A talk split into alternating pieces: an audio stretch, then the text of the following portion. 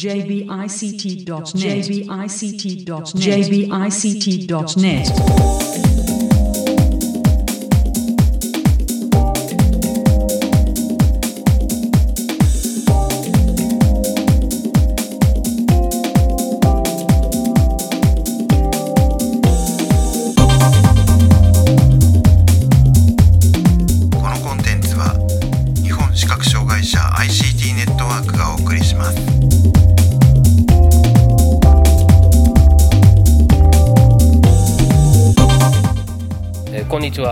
ビリティの情報サイトアクセルと設立準備中の日本視覚障害者 ICT ネットワークの共同制作でえーサイトワールド2016の模様をお送りするポッドキャストです。中根です。はい辻です。意識です。はいよろしくお願いします。お願いします。えー今回はタイムズコーポレーション山口さんへのインタビューの模様をお送りします、えー例年通りですね、えーまずブースで新製品等を見せていただいて、えーそれからちょっと横の方に行ってはいじっくりいろんなお話を伺うという構成になっていますのでまず、えーブースの模様からお聞きください、えー、とじゃあまずブースの方でいろいろと新しいものとかお見せいただこうということですねはいどうぞまず最初に見ていただきたいのははい。ちょっと去年から今年の間だったらこれしか投入してないかもしれない、はいえーこの折りたたんでおラップトップのような重量が2キロの軽い。軽いですね。折りたたみ式で13.3インチのモニターでフル HD とフルいう HD。超高画質の、すごい。2キロは軽い。えー拡大読書機です軽いですね。でこれちょっと置きますね、はいテーブルの上に置いてで、えーちょっと触っていただくと、両はい。手前の方にはローラーがあるんですね。手前。に。ロそれそこローラーなんあ、でこれですね。す、はい、でその両端を押していただくと両端もっと外です。外。そこをトンと押していただくと立ち上がります。立ち上がって起こすと電源が自動で入ります、なるほど、なるほど。でこれでちょっと立ち上がる時間がいりますが、はい。えーしばしお待ちいただくとオプトレックというロゴが流れまあ、して。えーそれから映像が出てまいります。なんか、パソコン立ち上げたみたいはい、ですね。立ち上げたですね。はい。でこれで、えーこのぐらいのサイズというか卓上型の形しておりますので、はい今までのかあの携帯型の拡大読書機はみんなあの読みたいものの上をずるずるずるずるっと本体ごと動かしてたんですね。はいでこのぐらい大きくなりますとなかなかそれが難しくて、本体を動かすのはえちょっと難しで結構あのゆらゆら揺れると言いますか、はい。あの難しかったんですけど、これはあのこの本体だけに左右に動く滑るように。ー、この本体じゃなくて画面だけを動画かす。面だけが画面の裏に、まあ、カメラがついてますので、そのまま左右にスライドさせていただくと横書きの文章とか読む場合は、はい。えーそのままスムーズに動きます。行きますね。あ、まっすぐ動く。前後なんですけど、はい。これちょっと日本語だけなので切り捨てられそうなところだったんですけど、はい。そこのスイッチのあたりを持っていただいてゆっくりと前後に前後にこう押していただくあとこれがまた不思議なことにまっすぐ動くんですーえーどういうことなんだ？あこの後ろのレールになってるのかな？あれで手前のその輪っかのところがダイヤルになってるあのローラーになってるんですね。あー。え？え？一番手前ですあこのこれがこれがロー真ん中あたりがローラーなんですよ。あそっか。これがローラーだからまっすぐ動くんだ。そうなんですよ。あこれはねちょっと商品企画の段階からですねあはい。あのーこのオプトレックの CEO とちょっと日本語にうまく対応するためにうん。あのーなんか工夫が必要だと、はい。えーついては僕の経験からいくとローラーがとってもまっすぐ動くから採用してくれとアピールしてたんですけどそれがそのまま商品に入りまして、まあ、いわば日本語のための特注集です。そうですね、はい。もちろん英語でもまあ業界はあるんですけどね、で倍率はですね右側のよ、画面の横にダイヤルがあります、これですそれを上にあずるっと回していただくと、なるほど、なるほど、分かりますね、何回かくらい。5段階です、ね、段階ですねはい、あ読みやすい読みやすい、えー、この辺はもう明らかにあのフル HD の、まあ、ハイビジョンの2倍の画質がとても綺麗ですね。有効に働いてますね。写真とか感動するほど綺麗ですよね、これはからこの左側の真ん中の大きいのがこれがモードの切り替えです。これでカラーですね。これカラーですね。その見てる写真があんまり綺麗じゃないです。ビジョンは綺麗だけど。ええ。新聞のなんか古い列車の写真なんでもう一つですけども。ということですね。基本的にあのシンプルに使えるようになるというのはこの会社のいつものコンセプトですので、はい日頃はもうそれだけで結構です。で、あとはあの左のモード変更の上側にメニューボタンがあってそれを押すといくつかちょっとまあ自分用に押してください。これそれをグッと押していただくと。はい。あそうですね。ね。で長押しで今電池残量が48%とか電いやそういうえっとあそうですねえー今度このメニューの下側の部分で、えーイイメージがどういうあこれはあの取りためた静止画を見るためのものですね。あそれからこれが明るさ5ですよあはい。でパワーはオプション。オプションは何分で電あ電源切れるようにするとかそういう設定ができます。それから音が出るようにするしない。操作した時に音がする。あで明かりはオンです。あはい。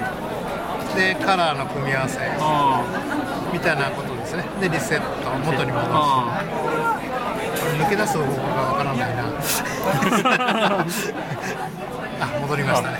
右下を押すと戻りました。あこのこのこれです。か右の上側ははい。電源です、で右の上。あここれですね。あこれが電源。で倍その下が倍率のダイヤル、その下が静止画なんです。これ写真を撮れる。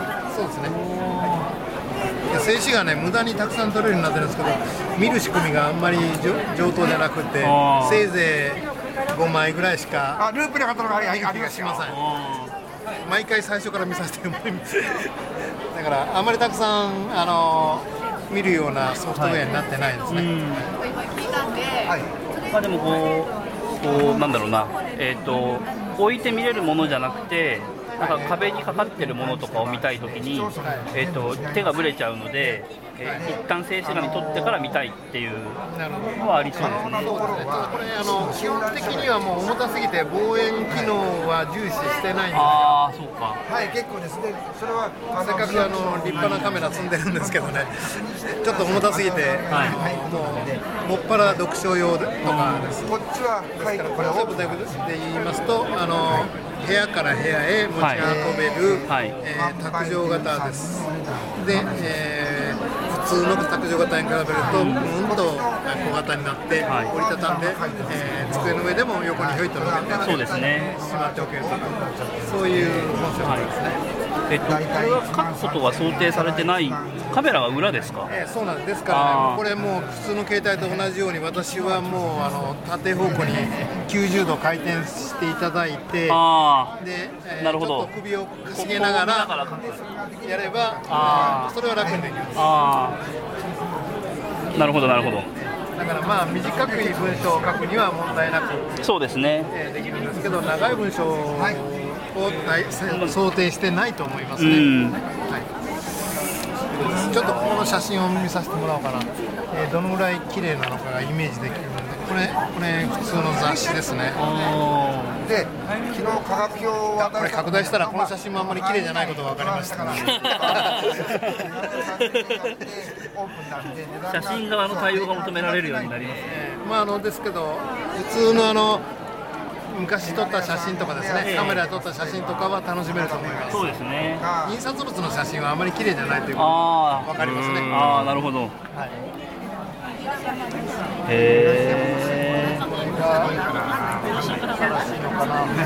これこれはおいくらになる？これも？えーっとね、これまたあの例によって例によって10万8000の壁を超えるに挑戦してまして、はい22万9000円です。あえーですが、うん。えーそうですね。あの海外の価格が35万円以上ですので、えーまだお得といえばお得だと思いあ、ます。そうか。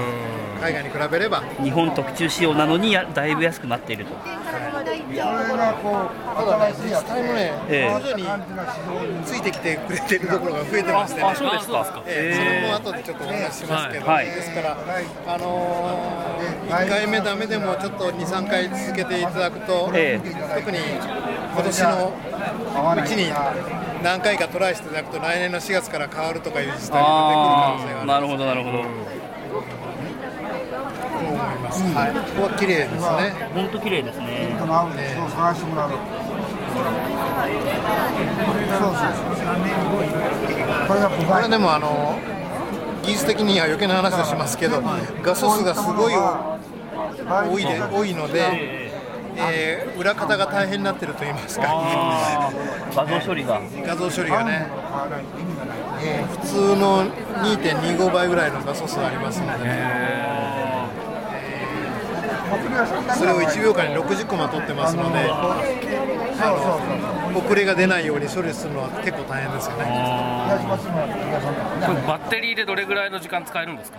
大体2時間半ぐらいは持ちます連続で、えーもちろんあの使い方によっては再生だけだとか、えーあ画面の明るさによって全然消費量が違います。えーまあ黒黒いバッグで作る使う分には比較的長く使えます。カラーカラーの方が充電食いあの消費が激しい。モニターがたくさん使えますから、はい。まだこれまだ出荷はできてないあとはね、実は今回はね、商品としてお持ちしたのはこんだけじゃないかな、お多くの商品は2年目を迎えてる商品が多くて、あーああのもしよかったら去年も見せていただいたんですけど、はい。クローバー3ありますか、はい、はいあります。あの iPhone の拡大鏡とどう違うかちょっと比べてみたい。なるほど。あなるほど。だからもしあったらこれがやりますか？お持ちいただいてもいいで。す。はい。あ iPhone 持ってます。これの前の値段のあるさこれはあ、えっ、と、右側の横を長押し。です、かね。えーし真ん中あたりを、はい、長押し。かなり長押しです。保険書ですねああはそれを持って市役所でこれであの大丈夫やもう出てると思います。いはい。えー倍率は？倍率はですね、上の面です。てっぺん上の面。はいてっぺんのそれをあこれですね。それを横にスライドすると、おーこれを横にスライドすると。こっちが小さくなる。あちょっとずつ上がるんですね。あなるほどなるほどこれも無段階です、ね。あただピントが合うのはカメラからものまでがだいたい3センチぐらいですね。本公演は支援のタスが気を記載されたでそのさっきの倍率のボタンの頭を押していただくと色が変わります。災害に対する心構えの変わりました反転したになればと思います。15年6月改正 JR によりちょい近い方がちょっと姿勢が辛いですけど絵は綺麗です。あもうペタッと置いても大丈夫なんですね。ーあー確かにペタッと置いても大丈夫。持ち上げても5センチぐらいまでだったら大丈夫。それ以上になるとちょっとフォーカスが甘くなります。フォーカス甘いというかピントの範囲から出てしまう。はいなるほどちょっとこれを横に置いて iPhone の拡大鏡がどうなるか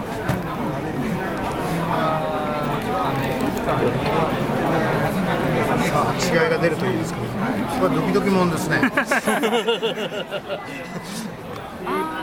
つけると全然ダメですね。それは当然です仕ね上げないといけない。持ち上げないといけなくて。あどうも。はい。どっか下がるとそこにピントが合う。あー。なかなかピントが合いづらいな。逆に近すぎるんですかね。ああー離れてる方がピント合いやすい。そうですね。ちょっと望遠鏡の、はちょっと離れてる方が合いやすい。い。そして、えー iPhone の場合はカラーのまま色反転なので、えー裏は黒では背景が黒ではなくてグレーになりますね。黒じゃないんですじゃないですね。ね。我々いつもこだわってますのは真っ黒とかじゃなくて真っ暗かどうか。あ真っ暗。あはははは要するにコントラストが強く出るかどうか、色の違いじゃなくてね。はいあー。やっぱり全然違いますね。拡大鏡の方がやっぱりいいな。このコントラストは圧倒的にこのそうですね。こっちの方が高いですね。いいですね。はい。確かに。いやー結構僕も興味があったけどまさかここでやり始めるとは思わなかったんでちょっと ドキドキしちゃった。すいません。いや気になったので。うん。やっぱり拡大読書機だなまあやっぱりたくさん使う人はやっぱりそうでしょう。そうでしょうね。えとりあえず使う分にはいいのかもしれないけどね、はい。iPhone で、はい。うん、まあ用途次第ですよねやっぱりねそこはね。そうですね。あと、えーなんと実に地味なんですけどルーペを新型を出したんですへえ。えーっと新しく出したはい。シュバイツァーのおおルー。ペのシリーズの今は適当に持ってきたんですけどそれ6倍です6倍。でそのスイッチをスライドのこの実はカチャカチャって言ったと思うんですけどこれ明るさが2段階になるんですよ。初の明るさ調整機能付きのライトで、ルーペはい、これちょっと暗めの方がいいな。そうですね。でもその辺がお好みに合うようになったということです僕の視力だとこれは読めないけど見出し。ちょっと倍率足りないですかそうですね。はい。これもあまりあまり足らないかもしれません。がこれ7倍、あはい。ちょっと小さいです。はい。ここからサイズみんな同じです。7倍以上。えが固定ですよね。ちなみに、え3倍か2倍バリエーションは広くて56ディオプターまであります。56ディオプタ。ー暗い方に設定してるんですけど結構明るいな。このスイッチがありまだ開けていいですかこれを左にこうやると小さく約10倍9.5あこはい。真ん中を押すと色が変わるっちは50ディオまあもともとこのメーカーのレンズ自体は定評があってこれは2万9本体が今回すごく意識してるのは、はい。あのライトの色合いと、うん。えー明るさですね、とグリップのしやすさです。はい。だったらこっちえー形状は見ての通り非常にグリップしやすくなりまして、ね。手のひらの中にちょうど電池ボックスが入るので握力が比較的弱い女性の方々もあの持ちやすいと。なんかマウスを握ってるみたいな。感じですね。でえ故障内容ーさっきご説明した明るさの方は、えーオフと暗い方と明るい方と、え3箇所止まるスイッチでして明るさが2段階調節できる、こちらはこれ電球の色も真っ白じゃないですね。はい、なんかあのー LED のライトのついてるルーペだと、はい。結構白白い光になると思うんですけど、はい。これちょっとちょっと黄色みがあるというか。若干ね、ええ。あのえーと紙に余分な色がつかなくて、えーまあ、皆さんあの青い光が混じると眩しいんですね。あでその青みが入らないような色。合い、まあ、普通黄色フィルターつけると青みが減るんですけどこのルあの LED は、えー見るとこう平べったい LED なんですけども、ええ。ー電池を消しじゃないライトを消してるときは見ると黄色ですね。あそっか。ここが黄色なんですよ。このそこその間。この間です。こここが。そこに覗いてるんですよ。黄色い四角いライトが覗いてまあすでこれで多分ほぼあの遮光メガネをかけたような状態の光。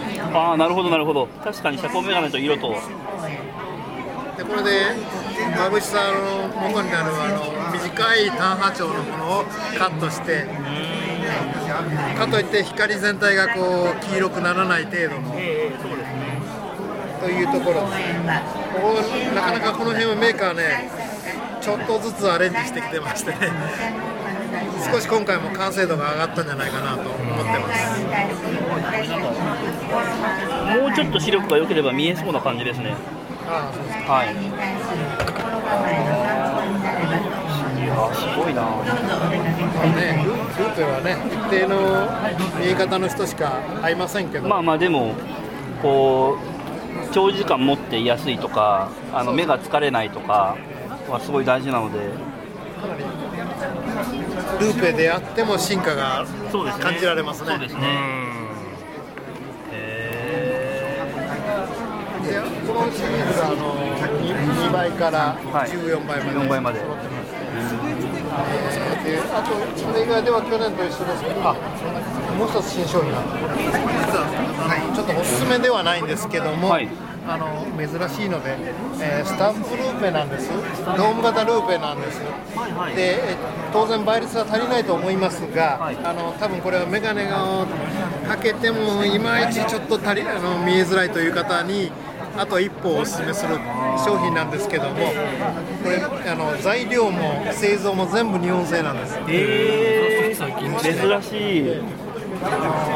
こういうドーム型のルーペってのは実は材質によの屈折率でそのままもう倍率が計算式で出るんですよ。あで、えー、とこれはあの三井化学のはい。MR8 というメガネの材料を使って作ってるというとっても贅沢なあすごい。ルーペなんですしかもですねあの、えー屈折がとっても高いので一はい。応このタイプとしては世界最高のうん。2.0倍がジャストが出てると。世のへ中には1.8倍とか4倍とかいう広告はたくさん見かけるんですが、ええ。ーまず4倍はあれは面積が4倍という意味で、あえー直線で言うと2倍なんですよあで2倍出てるのかと思ったら測ると1.8が一番いいので1.8うんなるほど。ほとんどは1.7です。あということなんで約2倍の約4倍という広告がたくさん出てるんですよ。これはあの地味なんですけど正真正銘2倍が出てる。あ本当の2倍。出てるということですよ。で、えーなんとこれあの冷やす時に歪むのが一番怖いんですけどね。あこれ冷やすのに40時間かかってます。あー製造工程で。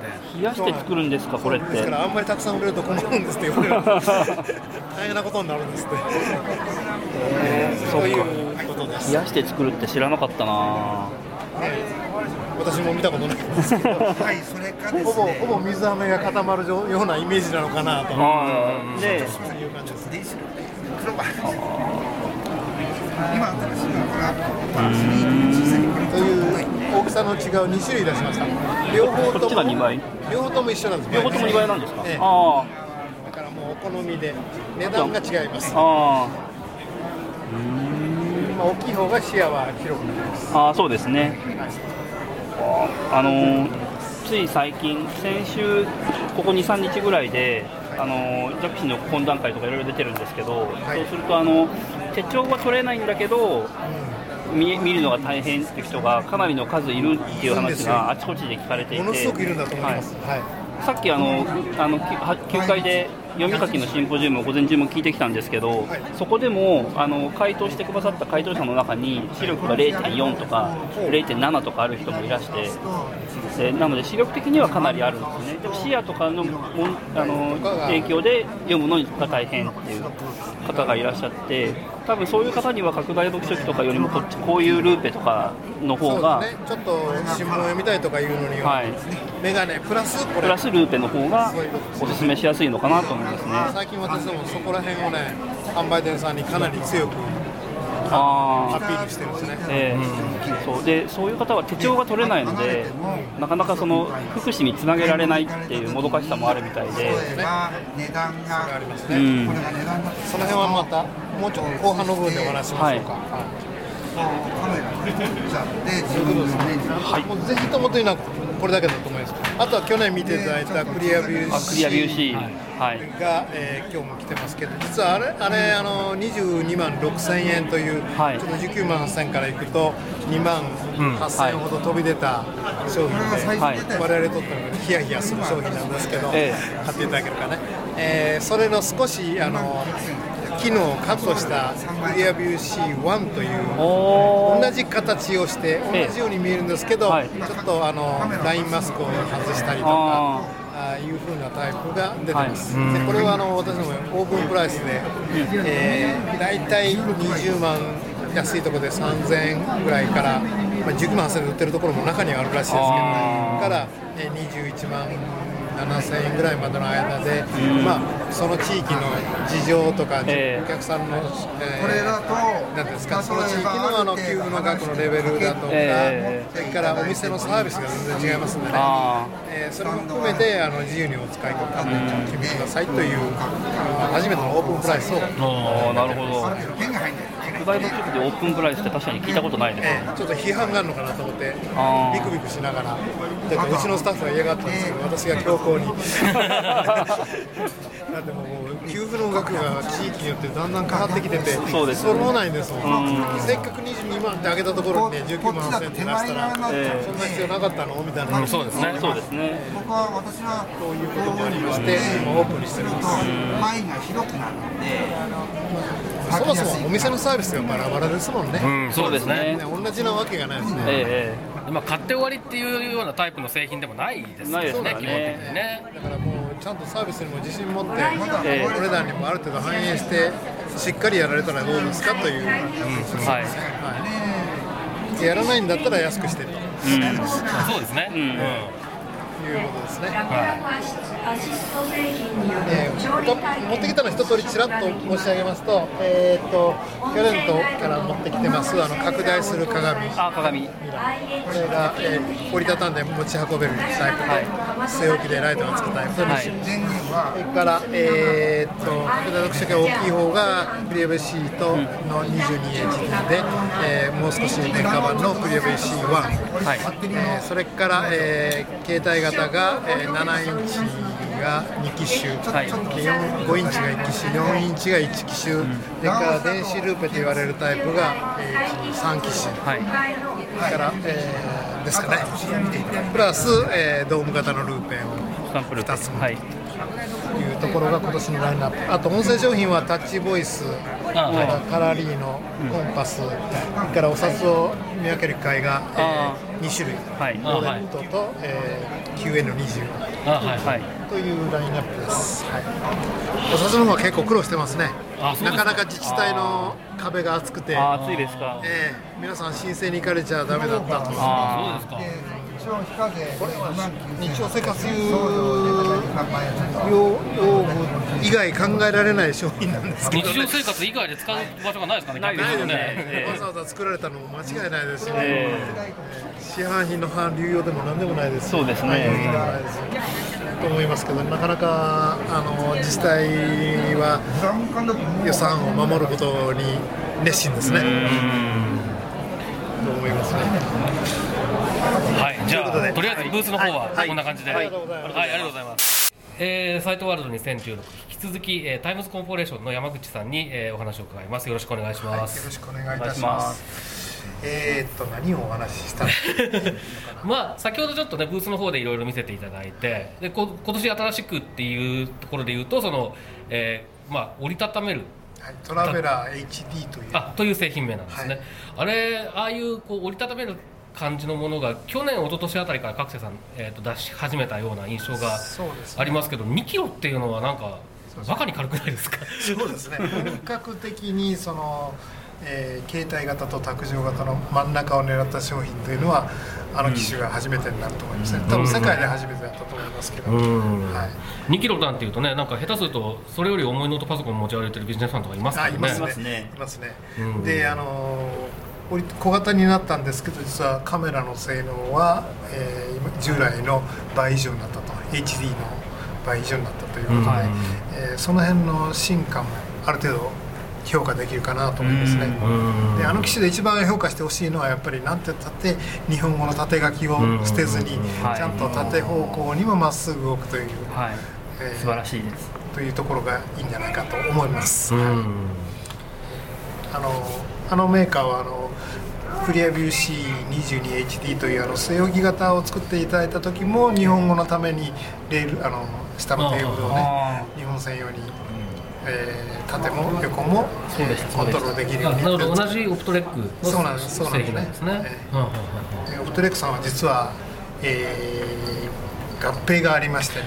そう実はその話もちょっと伺おうと思ってたんですけれども、そのまあ、オプトレックさんと,、えーっとえーまあ、いちょっと前までのフリーダムサイエンティフィックと、それから AI スクエアドですね、はいこの3社が今 VFO グループということで超巨大支援技術カンパニーになっちゃったんですけど、えーそうですね。もうありえないぐらいですね。ですよね、だからで。拡大読書機関係もいくつか製品ラインがあるでしょうし、あとスクリーンリーダーも2つ製品がありますし、拡大えっと、あと拡大ソフトですね、画面拡大ソフトもあるっていう、なんかすごいことになってるんですけど、これ、山口さん、どうご覧になってるのかっていうのちょっと、これね一番最初はね裏話的に申し上げますと一番最初はフリーダムサイエンティフィックが、えー今の、えー株主に対して売りに行ったらしいんです。噂ですよ。噂噂。はいはい。で、え1社だけ買うのはしかもフリーダム・サイエンティフィックが拡大特殊機では2番目の企業ですね、うん。世界で。で2位の会社を買うのにどうも難色を示したようでしてはで1位も買えるならっていう話なんで。おまけが1位です。すごいな。でオプトレックは断然の1位だったんですね、うん。その1位も買えるならということで。で、えーお話があって去年のいつぐらいだったかな。秋ぐらいだったかな、えー急速に話が煮詰まりまして、うんうん。ちょうどその頃日本でオプトレックの幹部とミーティングをしてたんですけど今何も言えないけど、えーちょっと動いてるみたいな話だったんですけどね。で、えーそれがまとまってそれからその後あの、えースクリーンリーダーとかの会社が、えー今年になってで、えー CEO はですね最初、えーフリーダム・サイエンティフィックの CEO だった方が、C、あのトップに一旦なって、でトレックの方がナンバー2になってという仕組みだあの組み合わせだったんですけど、えー今年の、え1か月ぐらい前だったかな、えーあの新しい CEO が日本に行くからちょっとミーティングしてって言われて、なんと、えーまた変わって別の方がおトップになられまして、えーアメリカ人でした。あてっきりドイツ人かと思ったらアメリカ人で、で、えーもっと驚いたのは、えー日本語が結構喋れるんですね。奥さん日本人。おおそうですか。HP で働いてる時に日本にいましたとか言って横浜に家がありますとか言って。ものすごい親日家がトップになりまあすそうですか。へえまあでもこれその国内だと代理店のそのまあはい。なんか勢力図とかもだいぶ変わってくるようなことになるんですか？このえーっとですね、あのー基本的にそれぞれが契約を持ってたので、ええ。あなるほど、えーっとオプトレック側とかフリーダム・サイエンティフィック側の都合で、えーそれをぐちゃぐちゃにすることは一切永久にありませんと。あなるほど。宣言してますので。こちらが勝手にあのくっついたりすればまた別ですけども、ええあのえーあちら側から仕掛けてそういうことはないですと。ういんうことになってます。ねブランドはそのまんま維持していこうと。なるほど。じゃあまあユーザーとして見ればそんなにその、えっとそうね。特に大きな影響が目に見える影響が出てくるような話ではないということですね。基本的にないと思います、うん。でまあ、見えないところではあるかもしれませんね、うん。例えばベースの技術をはい。あまあまあそうですよね。生かし合おうとかいうのはあるんで、はい。ただ商品そのものは混ざり合うことはないと、うん。それぞれブランドごとの特色を残そうということですそうですね。多分あの影響が出てくるのはどっちかっていうとそのコンピューターの、えっとスクリーンリーダーとかそっちはあるでしょう、ね、拡大とか。ソフトとかのソフトとかそっちの方のが多分目に見える影響が出てくるんだろ出うなっていう。てくるんですよね、拡大特色も見ての通りスイッチ入れてからかなり時間がかかってほぼ同じコンピューターね。PC みたいな感じでしたうねん PC なんですよ。ロゴが最初に出てきてっていうね、でもう多分来年ぐらいからあの OCR が入ってて読み上げるのが出てくるようになってくると。いよいよパソコンですね。な英語圏はだいぶすあの英語圏の製品はそういうの増えてきてますよね OCR 入ってる。というかもう主流ですね、あえーともう3年ぐらい前でもうすでに主流になりつつあったんじゃないかなと思いますけど、もうあのどこのブースに立ち寄っても日本から来たの？待っててねと。あと半年もすればって言ったんですけど無理無理いと思ったやそう簡単にはいかない。無理知らないなと思って、えーっとオプトレックさんも今の拡大特殊のメーカーはみんなどこもあの OCR 組み込みタイプを、えー模索してますね。うん。で、えーいつ出せるかというようなタイミングに入ってきたと思います。やっぱりその OCR、まあ、先行して出てる英語圏なんかの場合は、そのユーザーからの評価ってそれなりに高いんですか？OCR が組み込まれてるそうですね。あのまず機械の完成度が高いですね。ああのアルファベットを使う分にはもう OCR の認識はすごい楽なんですよ。画数も少ないですしね。画数の多いアルファベットなんてないですからね、え。だから読み間違うリスクがすごく下がるので、えーしかもあの塊になるとあれはあの我々ついあのキャラクターを一つずつ読んでしまうんですけどあのラネイティブの方々はあの続きの何文字かで日本の漢字のように認識するんだそうです。だからそういう意味でいくとものすごくあのそこでチェックかかると間違える確率が本当下がるんですね。じゃあまあ日本語にもまああと何年か1年2年のうちにはそうでしょうね。入ってくる可能性が高いっていう感じそうですすね。でかね。、えー多分あの先行しているあのアメディアさんとかのあのスキャナータイプのベッドタイプのスキャナーを使ったものに比べると、えー条件はちょっと悪くなっちゃうんですね、うん。あのどうしてもスキャナータイプの方が、えー同じ条件で読み取れるので、ん。確率があるのでカメラで撮るとそうですね。えーその時部屋の状態とかに影響を多少受けますので、えー時間あのこれで何ですか、えー読み間違いのリスクとかは高くなるのでその辺相当頑張らないといけないと。それから先行してるあのタイプはやっぱりあの辞書とかに相当進化がありますのでその辺もどれぐらい追いかけられるかというふうなことになると思いますが一つだけ明らかにいいのは、えースキャナータイプは時間かかりますね、はい。えーこっちの拡大読書機のカメラタイプはもうパシャッと撮ったらすぐもううん。というそうね。間合いがねほとんど開かないというところがいいんじゃないかなと、うん。それからあのどこのどの順番にブロックを読むかとコラムを読むかと、まあ、いうのもあの、まあ、スキャナーだけだと、えーなかなかコントロールしがたいところが、えー拡大読書機型になるとそのまんまをある程度写してどの順番に読みますかとかいう人間があの選ぶとかいうセミオートマチックみたいなオートマチックであるがゆえに読む場所を間違うとかいうところが、ある程度人間の目で、えー少し拡大してこの次はここ行くのかとか言って順番付けをするとか、うんうんうん。いうことになるとロービジョンの方だと相当、えー読み間違いがそうですね。雑誌とか読みやすくなりそうですねそうするとねでまあ写真も混じれば当然写真の方がカメラ写真として楽しめるはい、うん。拡大してね、うん。というふうなメリットが出てきますので、まあ、ゆくゆくはこちらの方が完成度が高くなるんだろうなということですね。ということです。まあ相当に今頑張ってる方々おられますので、ちょっとお待ちくださいというところですね。そうですね。うん我々もたくさん何機種か評価してます。ああ、そうですか。うん評価するだけじゃなくてちょっとフィードバックをしないといけないんで結構大変なんですけどうんですね。うん。まあ秒読み段階に入ったと思いますよ。あ、そうですか。あ、うんもうそういう感感じなんですね。そうですね。うん。どの辺でどの辺の完成度で、えーまあまあ存在理由があると評価するかということですね。うん、そうですね。まあでもやっぱりちょっっと使い方が全然ね違ってきますもんね。そのいわゆる拡大読書機のそうですね形とああいそうですねキャナー型のものとね。うんうんバリエーション増えると思います、そうですねうんモニターがなくてもうちょっと軽くちっちゃいタイプとかいうのも出てくるかもしれません。ああ、なるほど。あそういう感じですね。はい。でまあ、あの先ほどからちょっとずつ話にも出てますけれどもその、えー、と日日常生活用具の給付制度に関して、はい。はい。えーまあ、去年もも結構、えー、といろいろとお話しいただきましたけどそ,、ね。の後の進展とか、はい。えーまあ、どんなふうに感じてらっしゃるか。はい。えー、と去年までのお話でおおざっぱり申し上げるとまずあの給付制度ができたのがえー約20年前。その時に19万8000円という金額が決まって、えーほとんどの自治体がそのまんま、えー当初はあのカラータイプが高い時があって横浜市などが40万円近い額を設定している時期があったんですが19万8000円でいろんな機種が出るあの買えるような状態になって、えーほとんどの自治,、えー自治体が19万8000円という額足並みを揃えたままずっと据え置かれてきたと。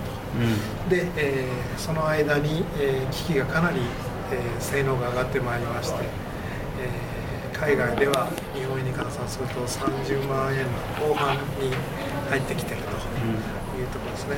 で一方で日本はずっと、えー19万8000の据え置いたまま来たので、えーだんだんどんな現象が起こったかというとメーカーと、えー販売輸入販売元の会社と小売店の会社が利益をぐっと圧縮しながらなんとか提供し続けてきたけども、えーだんだん販売店の担当者が肩身が狭いというか、えーサービスをすることになんかちょっとあの辛い状況になりつつあるというような問題が起こってきてまああの我々はあの去供給元ですけど十分なアフターサービスするにはちょっと心もとない会社が消えるうっかりすると消える可能性もあるなと思うぐらい、えーヒヤヒヤするような状況になってきて、えー去年あたりから私どもは、えー19万円を超えた商品を出そうというふうな、えーチャレンジを始めました、で、えー去年の段階で、えー去年というか今年の4月の段階で、えー19万円を我々超えてきたんですけども、えーその段階で、えー19万円の枠を超えて我々にえー理解を示していただいた自治体は2つだけしか私把握してないんですね。それは、えー成田市と、えーそれから京都府の福知山市へ福知山市などはもう10 22万6000円という額がそのまま採用ですので私どもの機械の値段そのままあだと思います。で、えーその間あとはあの機中の変更っていうのは普通はまあないので、えーと思ってたんですが、えーつい最近佐賀市が9月から23万8000円だと、より高いえーいう金額がに変わっているということがまして基中での変更をする自治体もあるんだなというふうに思ってます。それからあとはもう正式のコメントではありませんが、えーおそらく見直しで何らかの変更があるだろうと言われているのが小田原とか、えーそれから大垣市岐阜県の大垣市とか、えーそれから、えーどこだったかな新宿区も見直しましょうかとかいう話が出てたりと聞いてます。ということで徐々に、あのー足並みは揃わないですけどもバラバラの価格が限度額が、えー出てくるようになるだろうなと思ってます。でもまだこれは少数派なんだろうなと、だえー4月からが第1波とすると来年の4月に、えー変動するのは、えー第2波で、えー大部分の自治体の見直しは再来年以降になるのかなというふうな見通しです。なるほどそれとあと供給する機器側の方で言いますと今19万8000円で提供を続けてる会社は、えー何社かありまして機種数でいうと数機種はあるんですけど、えーいずれもちょっとモデルが古いですよね。なので、えーまあ、このまま同じ値段で提供し続けるとすると我々の提供する機器に比べると少し設計が古くなってきてるので徐々に人気が下がってくるのかなという気はします。うん。なるほど。えもうそれでこうなんていうんですかね性能面とか機能面で大差ないんだったらいいんでしょうけれどもなんかここ3年ぐらい毎年お話を伺ってるとどんどん進歩してる世界だからかなりかなり突っ走ってますね。だからやっぱりその税金を使うにしても使わないにしてもそうですね最新のものを買う買わない買うか買わないかで多分その作業効率とか生活の質っていうところにすごい影響があるような気がしますからね。で私どもとしてはあの、えー、と今19万8000円が、えーどちらかというと抑えられた金額なものですから、ほとんどの商品がみんな19万8000円にへばりついてしまってるんですけど、本来は給付制度の枠はもうちょっと余裕があってでその機械の性能に応じた値段がバラバラという違う値段がみんなついてでその方にちょあのいいものを選んでいただくというのが正常な形だと思います。で多分これ拡大読書機が一番、えーっと今、まあ、我々が知ってる中ではよく話題になる問題だと思いますけど他の機器全部そうですからそんな展示ディスプレイとか、そうですね。そういうのも含めて。だからそう。そうもう本当にいいちゃんと法令を作っていかないといけないですね本当にね。えあの今はあのだから昔は国が、えー管理してるコントロールしてる制度だったんですけども、えー地方分権の時代に応じて、えーまあ、政府は各自治体に、えー全部その役割を渡したと、まあ、それを今更取り返すわけにいかないというふうなことをおっしゃるんですけどとりあえずあの自治体の担当の方々はあの年に数件の住民の方からの申請で見るとやっぱり接する機会が少ないので、時代をに適応させて動いていくとかいうのは難しいのでどこか、えー専門的にそういうことをウォッチしているところがガイドラインのようなものを出すとか、そうですね。いういう役割が必要なんだろうなと思いますね、で我々がやるともう商売本位でって言われてしまうので、うん。できればユーザー本位。そうなんです。そうですね。やっぱり当事者が動かなきゃだめなんだなっていうのは、本当に去年お話を伺った時、まあ、実は他のえっと出店者さんからも、えっと全く別の話題で出た話とかもあって、本当に当事者が動かないともうだめだなっていうのはすごく感じてるんですよね。あの喧嘩しなくていいんですけどね。そうそうそう。喧嘩してもしい喧嘩しなくて済むんだったらしない方がいい。今までの制度のことは抜きに、うん。これが私の生活に役に立つということそうそうそうでどんどん申請を試みていただかないと、ん。制度が、えー今の制度に問題があることを自治体が気がつかないと。そうですね。いうことですね。うん。まあ、でもやっぱりその住んでる場所によって得られる福祉が違うっていうのもやっぱりちょっと考えものだなとは今になってみると思いますね。まあでももうちょっと考えるとまあもう違ってもいいからまず動いていただいてそれはその通りです。でそうですね。それにだんだん皆さん追いかけてきていただくということなんだろうなと思います、うんうんうんうんだからもう違いが出るのはよしとしようとそうですね。まあまあ今の今の段階ではそういうふうに動くのが現実的ですもんね。やっぱりね。うん。思いますね。はい。もうでも非常にドキドキでしたね。あのまあそうですよね。過去の例でいくとやっぱり我々あの10年ぐらい前の19万8000に落ち着くまでの時は逆に19万8000に、えー入れるとものすごく売れて19万8000からはみ出てるとなかなか売れないといううん。時代を経験したものとしては19万8000から外した商品を出すことに恐怖感がありましてね。うん。過去の例でいくともう多分10分の1ぐらいになるんじゃないかと覚悟をしてたんですところが実際は、えーそんなことにはならなかったですね。値上げをさせていただいた機種、もちろんあの国際価格から見ると安いという言い方もありますけど、えー、19万8000円で買える買える機会がある中で、22万6000円の機会がどのぐらい支持されるのかというのは、性能の違いにお金を皆さんが出していただけるのかというのは非常にあの怖かったんですけど、えー蓋を開けてみると、えー半分に減るということもなかったです。うんもうちょっと多いです。ということはちょっと変わってきたのかなと、あの買う方々のうん。環境が、うん。えー人数的に言うとやっぱりあの年齢年齢を経て高齢者になってきてから病気のために視力が落ちてきた方の割合が増えてきてるのかなというふうな気がいたしますね。うん。そうかそうかその、えっとまあ、カメラとかモニターとかさまざまな進化で、えっと低倍率でも綺麗に出るっていうところもあって性能が上がってきたとそれによって今まで取り込めていなかった高齢者ののニーズを取り込めるようになってきてそうすると買う人の層が変わってきて値段を上げても買ってくれるようになったんじゃないかという仮説あはの年配まで普通に働いてて、ええ。普通の経済状態の中で、えー見えづらくなって、え性能差にあのお金のを使うのは当たり前というふうな感覚が強い方々の割合が増えてきてるのかなという、うん。まあ一般の商品とあまり変わらないうん選びというような、そうですね。まあ、だからユーザー当事者本人が、えー、と主体的にななた立場で、えー選定をするっていうケースが増えてるのかもしれないです。うんあとはまあやっぱりそのケースワーカーみたいな人たちがもっと知識をつければまたそういうところも変わってくるのかなと思いますけれどもね。今ちょっと僕はその絡みで不安だなと思ってるのがその、えー、とタブレットみたいな汎用機を、えー、と一応こうえー給付対象にするみたいな動きも時々あってね。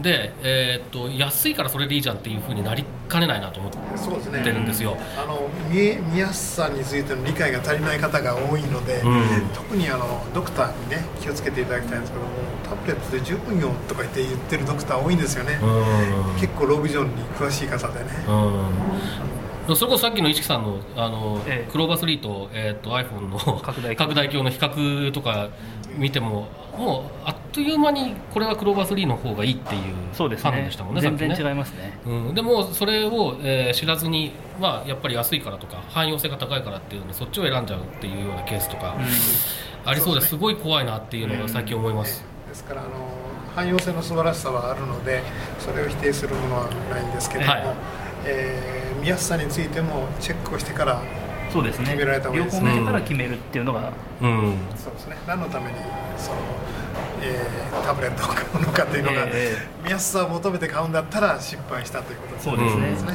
やっぱりユーザーの特性とかそれから主な用途ののにから来るニーズとか、そうね。いうところをちゃんと加味して、はえー、とアドバイスできるようなそうですね。そういう人たちがふ増やすにはどうすればいいのかってちょっと考えないといけないのかもしれないですね。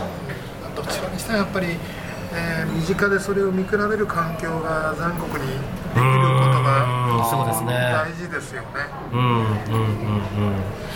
どこでやるべきなのかね。難しいですよね。国民的議論が必要なような気が大層な話になってきましたけど。まあやっぱりこういう展示会とかね顔出せる人はいいんですけどね。そうですよね。でまあ、でこういう展示会のことを知らない人もやっぱりいっぱいいて、ん。でまああのいけないけどって言ってけどこういうのを我々がやってるようなものを聞いて、まあ、存在だけは知ってるみたいな人もある程度はいたりするのでとにかく情報をとにかく僕僕らの立場としては情報をどんどんいろんな人に広めていくことだなとは思って毎年やってるんですけれども、でも本当にそういうなんかあの接するうチャンスっていうのを増やすことを当事者の側からも積極的に作っていくっていうことが必要ですよね。とか、まあ、地域のそのやれそうなところですね、うん。例えばメガネ店さんで、ところだったら、そこにやっぱり働きかけて、そういう品揃えをね、してもらって、ん。でまたそういう投資をしてくれたメガネ店さんに対しては、あの見る人がある程度行くようなね、うんうんうんうん。働きかけがねね、必要なんですね。うん。そうですね。えー、とあの神戸に、えー、と理化学研究所というところがありますよね、はい。あの iPS 細胞を使って、はいはい。えー有名な高島さよはい。ドクターがやってる、であのあの方は実はあの最先端の再生の医療のことをやりながら、えー、ロービジョンのことは昔からものすごく熱心なんですよね。ことあるごとにその、まあ、平たく言うとえー視覚障害があっても、えーいろんな能力があってあの世の中で活躍してる人はたくさんいるので、えーそれを知ってみんなにがんあの活躍してほしいということと再生医療によってその、まあ、やがてロービジョンの人が減っていくというんじゃなくて、ほとんど見えない方が見えるようになると、うん。ロービジョンになると。あはいはい。あだからあのそういう意味ではあの、まあ、仮に手術が失敗してもあまり失うことがないぐらい見えない方を今手術しているので、あえーロービジョンの人もたくさんできてしまうのでそこに対する受け皿をちゃんとしたいということで、えー NPO を立ち上げて NPO じゃないな。社団法人ですね。ね。ネクストビジョン。ネクストビジョンを立ち上げていろいろやってますね、でネクストビジョン今度、えー、と病院アイセンターを建築中で、はい。の中に入る予定で、はい。えー受付から、えーこういう展示を見ないと受付にたどり着けないと。いうあの形にするみたいですよ。へえ、それちょっと見に行きたいですね。昔から言ってたんですけどね。私がいくら言っても10人に1人もあの用語を見に行く人はいないと。はあはあはあ。の要するにみんなもう治るか治らないか以外はうん。もう耳に残らないというかうん。でも帰り今度はもう帰り嫌でも見てこと。な いそこ通らないと帰れないように。そうそう。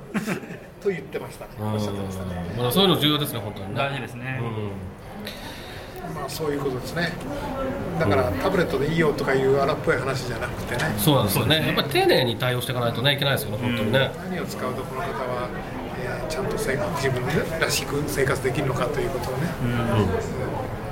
まあそういうことですね。そういう環境整備が必要ですね。そうですね。あとあのもう一つ私どもあの最近これは営業トークの話ですけど、はい。我々あの今やっぱりあの拡大読書機を新たにやりましょうとか言って販売店さんにお勧めするとかいうのはあまりやってないんです、うん。えーっとですね。ですが私ども今結構多くのメガネ店さんからどうなんだろう。そろそろ扱扱わないといけないと思うけどみたいなあのご相談もありましてね。えで、えー強く強く主張させていただいているのはメガネを作りに来たんだけどメガネ作ったけど、その方が満足するほどこれかけたらもう本スラスラ読めて楽になるわと言えない人が何パーセントいますかと、うん。結構増えてるじゃないですかってうん。ある統計によると15%ぐらいの方はに不満足が残るんですよ、あでその方々に何をお勧めしたらいいのかね。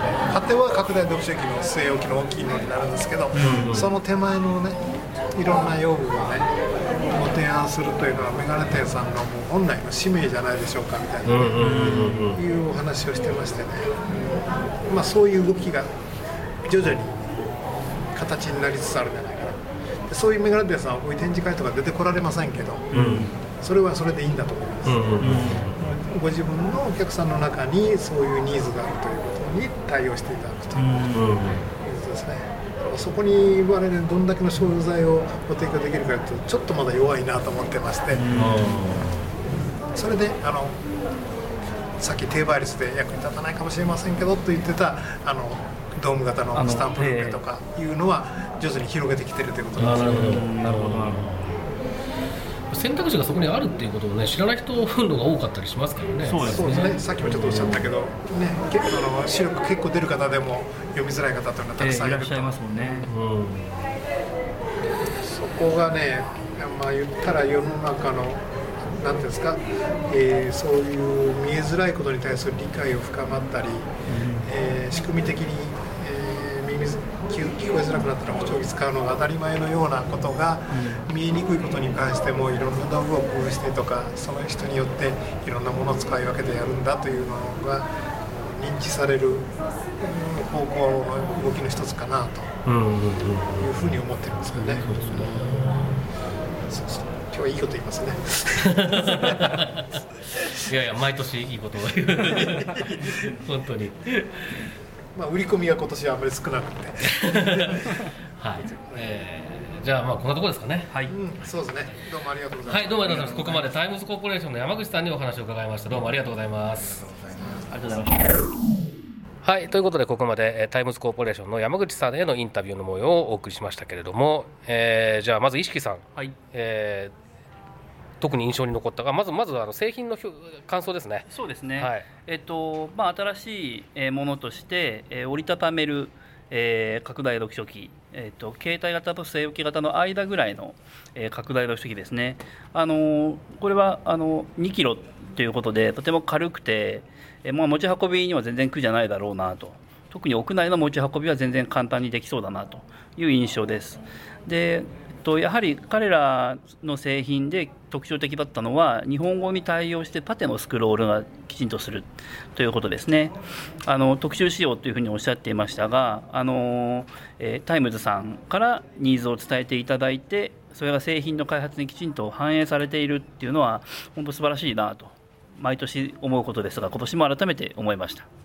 そうですね毎回その縦の動きに関する話はね出ますね。出ますね確実に出てきますね、はいでそれだけやっぱり重要だってことですもんね日そうです本語においてはね、えはい。えーじゃあ、えーっと辻さん、えーまあ、あの製品もそうですけどお話も含めて。そうですね。やっぱりあの毎年本当に勉強になるなって思いながらそのこの全体ですね。あのごめんなさい。ちょっとブースの方は僕あのちょっと後ろにいたのでうまく聞こえてなかったんですけれどもあのお話をお伺いしてまたあの、まあ、僕自身ももっと勉強しなきゃいけないなと今年も感じました。はいえーっと石木さんやま、まあ、その製品見見た製製品の感想以外の部分ではどうですか？そうですね、えーあの今年の4月から、えー日常生活用具の助成金の額を超えた製品をあの販売し始めたというお話を、えーお伺いしお伺いしたんですけれども、えーそこに対する、えー恐怖心もありつつでもやっぱり、えー今の金額ではなかなか厳しいというこう代理店さんならではのあの切実なところをあのすごいお話をお伺いできてあの興味深かったなというふうに感じましたね。まあそうですねやっぱりちょっと日常生活用具給付制度の話は去年もねたっぷりお話しいただいたんですけれども、そうですねあのもっと当事者である我々が気にして、えーしっかり動いてで、まあ、もちろんその行政に対する働きかけもそうですけれども、あの同じ当事者同士のつながりで話をもっと広げてったりもしないといけないそういうふうな形でちょっと意識をする人を増やしていかなきゃいけないことだなってのは思いますよね。そうですねはい、で僕は個人的には、えーとまあ、業界の再編の話がですね非常に興味深いというかどうどういうふうに、えーと、現場の人たちは受け止めているのかなというのが気になっていたのでで、この話をね現場の立場でできる人ってなかなか 僕は山口さん以外には、えー、知らないので、えー、ちょっとそれ実は楽しみにしてたんですが、えー、やっぱり、まあ、なかなか興味深いなというふうに思いましたね。はい、CEO が親日化っていうのは今後の製品に影響しますかね？どうですかね、してほしいですね、ね、それはね。日本語対応がこうより進化するとか、少なくとも継続されるとか、だと嬉しいですけどね、うん、そうですね。はいということで、今回はタイムズコーポレーション、山口さんへのインタビューの模様をお送りしました。サイトワールド2016の模様をお送りするポッドキャスト、また次回です。さようなら。